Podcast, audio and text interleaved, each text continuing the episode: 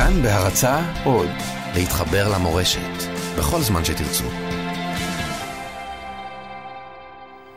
ערב שבת בין השמשות, חג שמח ושבת שלום.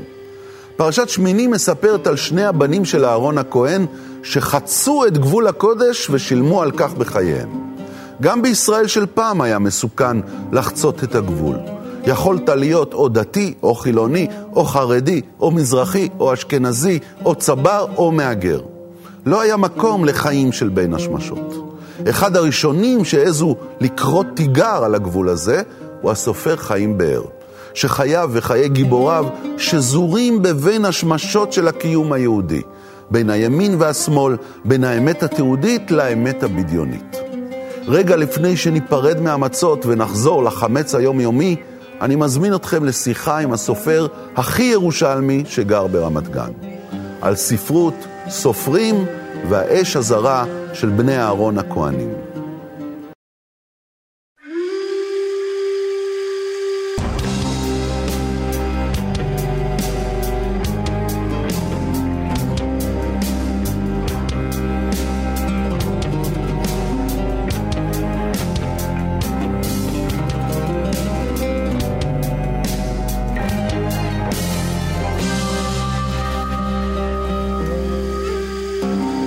שבת שלום לך, חברי הטוב, הסופר חיים באר. שבת שלום, דוב. חג שמח. חג שמח. יצאנו ממצרים ושביעי של פסח. קוראים את ים סוף. תשמע, אנחנו בבין השמשות, תוכנית בין השמשות. יש, אה, חשבתי על זה שיש יהודים של שבת, כאלה יהודים ש... שבס דיקאין. כן, אוהבים להיות בשבת כל השבוע, ויש יהודים של יום חול. שגם השבת שלהם היא קצת אה, חולין, ויש יהודים של בין השמשות, שזה פה אנחנו. איפה אתה בתוך הסיפור הזה? אני אגיד לך, אני יהודי של שולחן הכתיבה מצד אחד, ויהודי של בית כנסת מצד שני. בית כנסת? כן. אני צריך יהודים מסביבי. אני צריך יהודים מכל הסוגים. שהם יהיו איתי. אתה אוהב את הכינוס של הבית כנסת. כן, בעצם. לא את הבית תפילה כמו שאני אוהב את, ה, את, ה, את הביחד של אנשים שונים, כשבעצם יש ארון קודש, יש במה באמצע, יש הקדוש ברוך הוא מעלינו.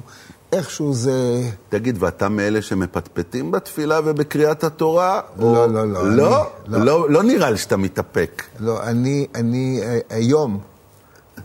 בשנים, אה, הייתי אומר, החדשות, האחרונות, אני קורא. קורא. קורא. אני, יש לי תמיד ספר איתי, ספר עיון, ואם... בנוסף לסידור, בנוסף לפרשת הייתי שבוע. הייתי אומר, בשבילי הסידור הוא, הוא קצת ביטול תורה. וואלה. ובעיקר הלימוד. אני תמיד, יש לי איזה גמרא גמדית. מה אתה אומר? אני אוהב ללמוד. אתה מחביא ככה ברגליים. כן, אבל ספרי קודש אני מחביא ברגליים. יפה. אבל פרשת שבוע בכל זאת, אה, פרשת שבוע, נכון? תראה, פרשת השבוע שלנו... שמיני. שמיני. יש שם הרבה דברים, אבל בכל פרשה יש גרעין אפל. יש גרעין אפל, אתה אומר. אפל, משהו לא ברור. כמו עקדה ב... וירא. כן, כן, משהו שאתה כל החיים מנסה לפענח, ואתה מסתובב סביב זה, אתה חושב שאתה מפקיע דרך, אתה לא... וזה המות, מות שני בני אהרון. תשמע, זה, זה באמת, זה, כמו שאתה אומר, איזה גרעין סתום שמושך אליו את כל, את כל כוח הכבידה בעצם ש, שמסביבו. אולי נקרא את זה ביחד. בעצם אנחנו נמצאים בסיטואציה של חנוכת המשכן, חגיגות גדולות, שבעה ימים של, של בעצם חגיגה אחת גדולה. משה חונך את בני אהרון ואת אהרון לכהנים, וביום השמיני, מה קורה? ויקחו בני אהרון, נדב ואביהו, איש מחתתו, ויתנו בהם אש, וישימו עליה קטורת, ויקריבו לפני הוויה אש זרה אשר לא ציווה אותם, ותצא אש מלפני הוויה, ותאכל אותם וימותו לפני הוויה. מה זה? אני, אני אומר לך, האם האש הזרה זה ההיבריס שלהם? האם, מה, הגאווה? הגאווה. האם האש הזרה, יש, יש הרי עשרות פירושים. אה, האם הם, הם היו שטויים? האם פשוט הם, מרוב התלהבות וזה, שהכל הולך, הם, הם לקחו את זה לגימה? אולי הם רצו אפילו לתגבר את, ה, את המיסטיקה. זאת אומרת, כן. אם הם ישתו או, או זה, אז יהיה להם אפילו התגלות יותר חזקה. כן, משהו, הם, הם הכניסו איזשהו אלמנט, ואני אומר לך, אנחנו שנינו הרי סופרים וכותבים, בשבתנו אל, השל, אל השולחן, כשאנחנו עומדים מול הדף, ואני זוכר כשאתה עבדת על זמן אלול, ואני זוכר שעבדת על חיי עם האבות. צריך תמיד להיזהר שהאש תהיה אש, אש אמיתית, ולא להכניס לעסק הזה אש זרה. שמה זה אש זרה? זה אגו? זה אגו, זה אני יותר חשוב מהדבר עצמו. רצון ל- למצוא חן, שיאהבו אותך, שיעריצו אותך? תראה, זה בעצם, אנחנו רואים את זה בחיים מסביב. הנהגה, היא מקבלת על, על עצמה איסורים, היא לא מקבלת על עצמה הטבות. זאת אומרת, ככל שאתה נהיה מנהיג יותר חשוב, אתה צריך להיות יותר מודע לזה שיש דברים, אם אתה עובד בחוץ בכריתת עצים, זה בסדר. אבל כשאתה, ככל שאתה עולה למעלה יותר, אתה צריך להיות זהיר כשופט, כ, כשר, כראש ממשלה, ככהן שנכנס בקודש.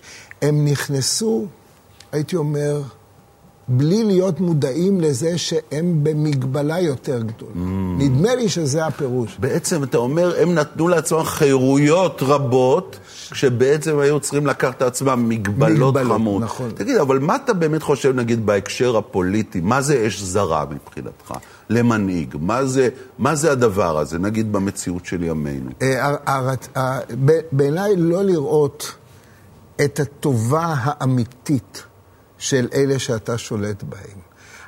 הטובה האמיתית, לא, לא הטובה המפוברקת, זאת אומרת, לא לתת מתנות, לא לתת שוחד ל, ל, ל, לבוחרים, אלא הרצון לבוא ולהגיד, אני חושב שהאיש שהיה אה, הכי, הייתי אומר, מבחינת אש זרה שלא הייתה לו, למרות שהיה בו הרבה אש, זה היה בן גוריון. בן גוריון. כן.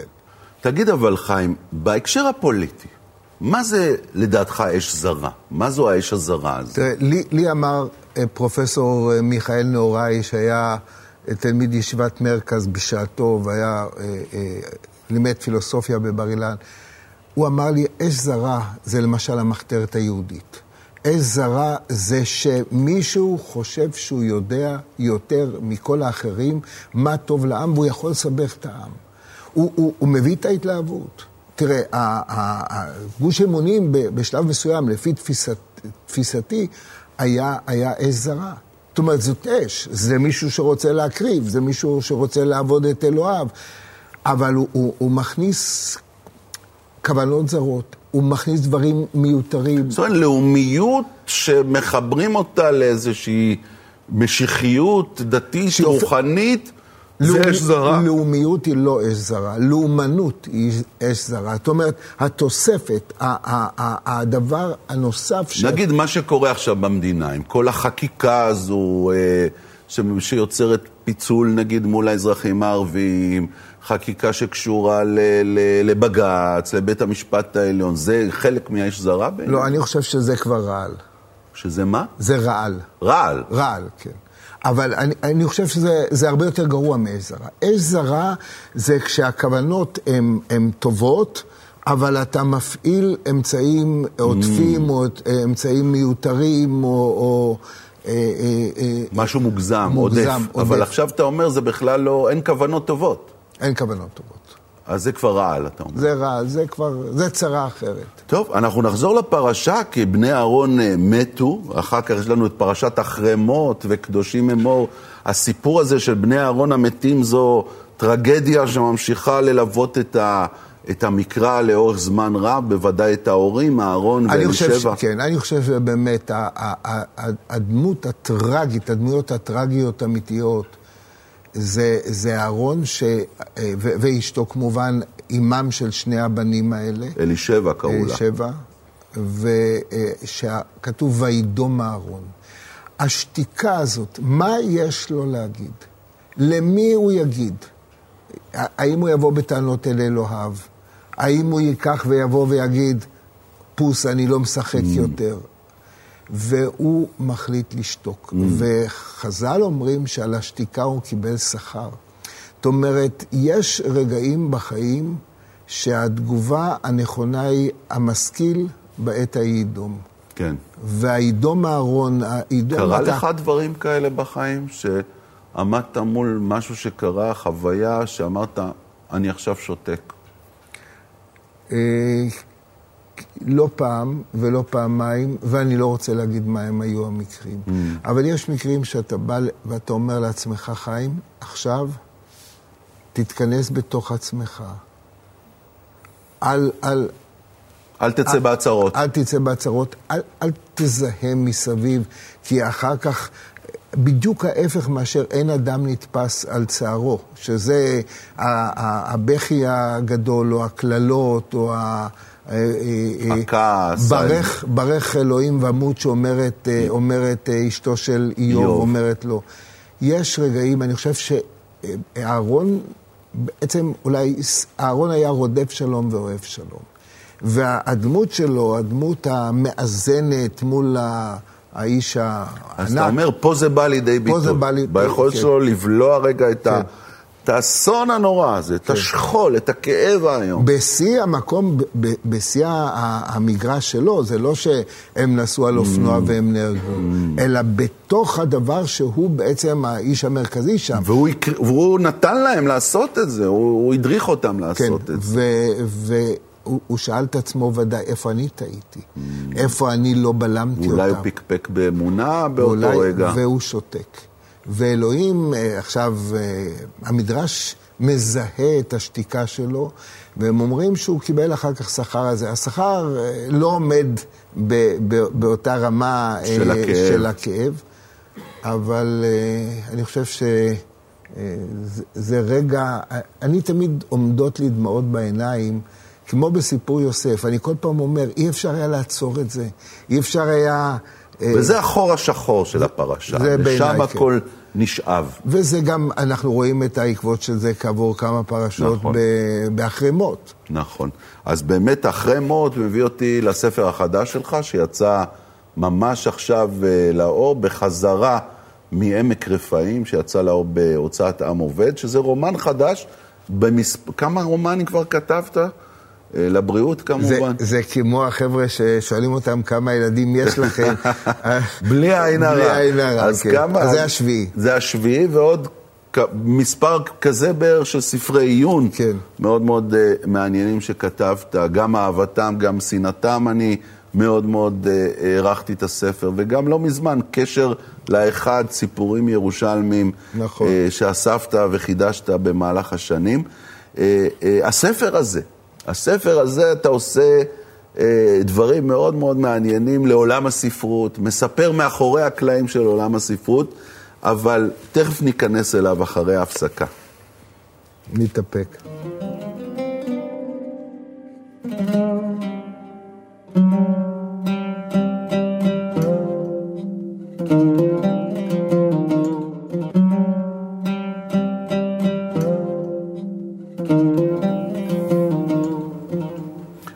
בין השמשות עם הסופר חיים באר.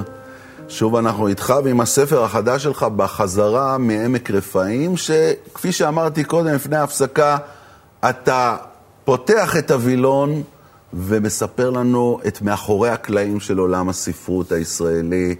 הרבה מאוד ספרות, הרבה מאוד סופרים, הרבה מאוד, בעצם אתה עוסק גם בזיכרון. איך בן אדם חושב שיזכרו אותו, איך זוכרים אותו באמת, מי מטפל בזיכרון של האדם, נושאים שמאוד עניינו אותך בספר הזה. תראה, אני, אני חושב שמה שהעסיק אותי בראש ובראשונה, אה, כשישבתי על השולחן אה, והתחלתי לכתוב, זה המשפט הגאוני, אין שלטון ביום המוות. אדם, אדם חי חי, והוא מנהל את עסקיו, והוא שומר דברים, והוא מעלים דברים וכולי וכולי. ויום אחד הוא, הוא, הוא יורד מהבמה, ובבת אחת, אה, אנשים זרים, חלקם אוהבים אותו, חלקם לא אוהבים אותו, נכנסים לתוך עולמו, מחטטים לו. ומחטטים לו בעיזבון. ומתברר שכל אדם יש לו פינות תיבות אפלות. ויש יש לו תיבות. וההתרחשויות שמתרחשות בחייו של סופר מאוד חשוב. הוא כותב ספר בשם נעתרי קוצים, והוא זוכה לביקורות טובות, והוא מועלה על במות. מה קורה לו אחרי מותו?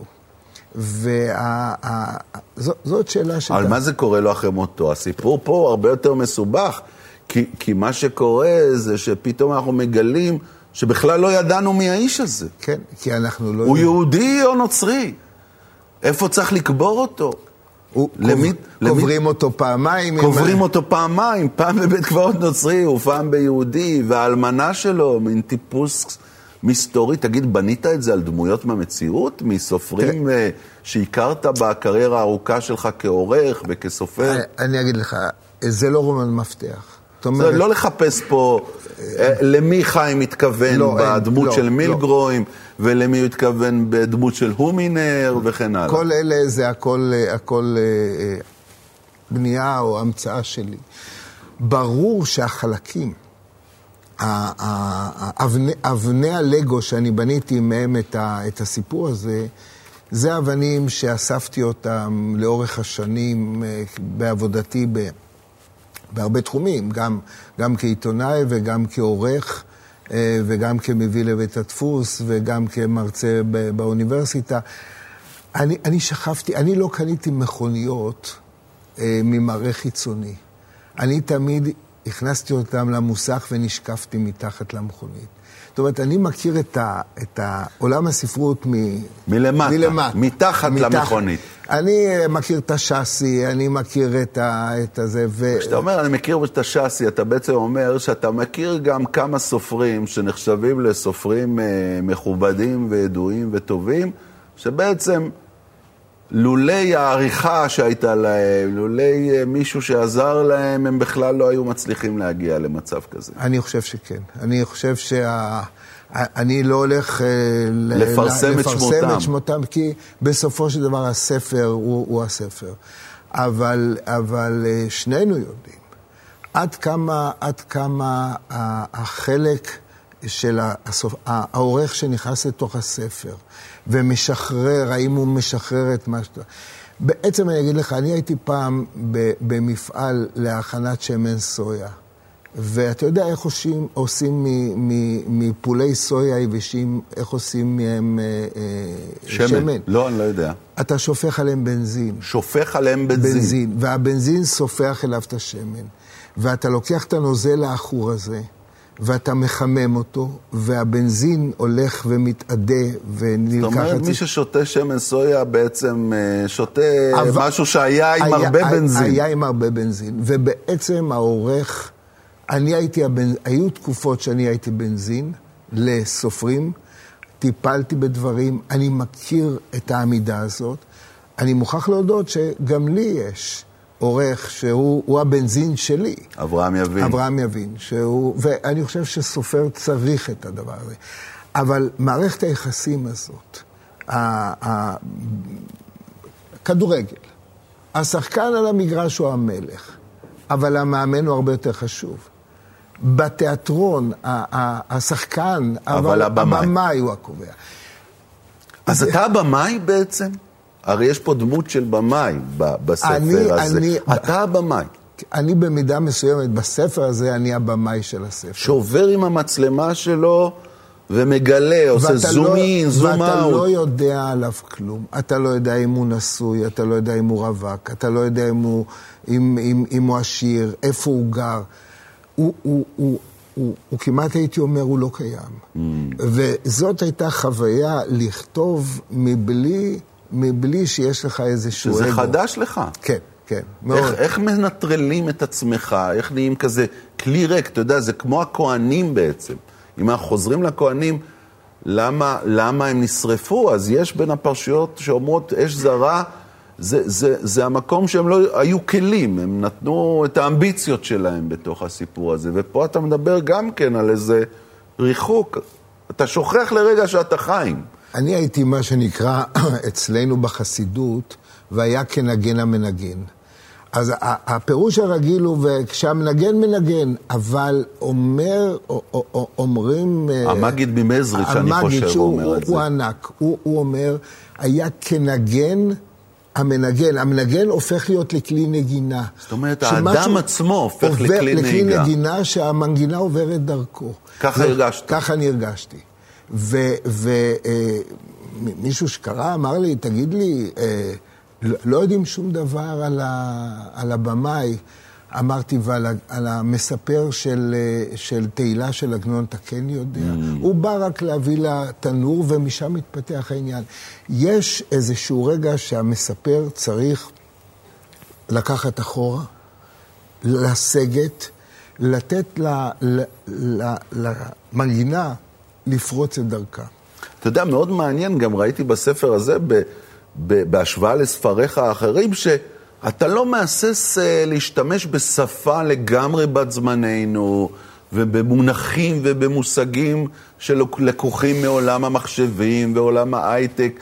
זאת אומרת, בניגוד ל, ל, לספרים שלך ש, שהולכים אחורה ולפעמים גם נשאבים לשפה של פעם, פה השפה לגמרי עכשווית, אתה... ממש, אה, יש תחושה שזה, שזה עכשיו, עכשיו ברגע הזה נכתב. אני, אני החלטתי הפעם שאני רוצה לראות אם אני מצליח. הרי mm. בכל ספר אתה מנסה להתמודד... משהו אחר. משהו אחר. ואני, עניין אותי האם אני אצליח להיות רלוונטי mm. מבחינת הלשון לימינו. Mm. יש, יש קסם בלשון של ימינו גם כן. העניין הוא המשחק, האם, האם המשחק בין השפה הגבוהה אה, והשפה הנמוכה, האם הם עובד, זה, המשחק עובד נכון? אני מקווה שכן, אני לא יודע. תגיד, אתה, אתה עוד שואל את עצמך שאלות גדולות? שאלות גדולות על החיים. אה, אני אשאל אותך שאלה שאותי מסקרן לשאול אותך. אחרי כל כך הרבה שנים של יצירה ו- ועשייה והוראה ולימוד, מה, מה האמת שלך? שלך. זאת אומרת, מה, מה באמת אתה רוצה? איפה אתה נמצא לגמרי באמת שלך?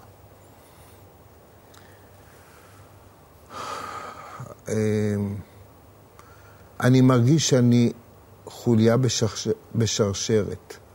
אני מרגיש שאני אני יודע מאין אני בא, ואני רוצה להיות מחובר אה, אל, אל העולם שאני בא ממנו. זאת אומרת, זה ארון הספרים היהודי, זה הגורל היהודי, זאת ירושלים המורכבת.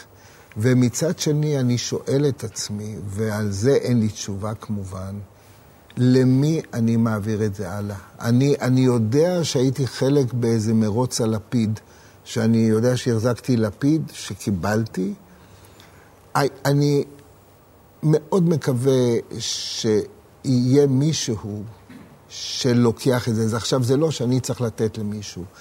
האם יש, יש, ולפעמים אני בא לאיזה מקום ומישהו אומר לי, תשמע, קראתי את, את הזמיר שלך.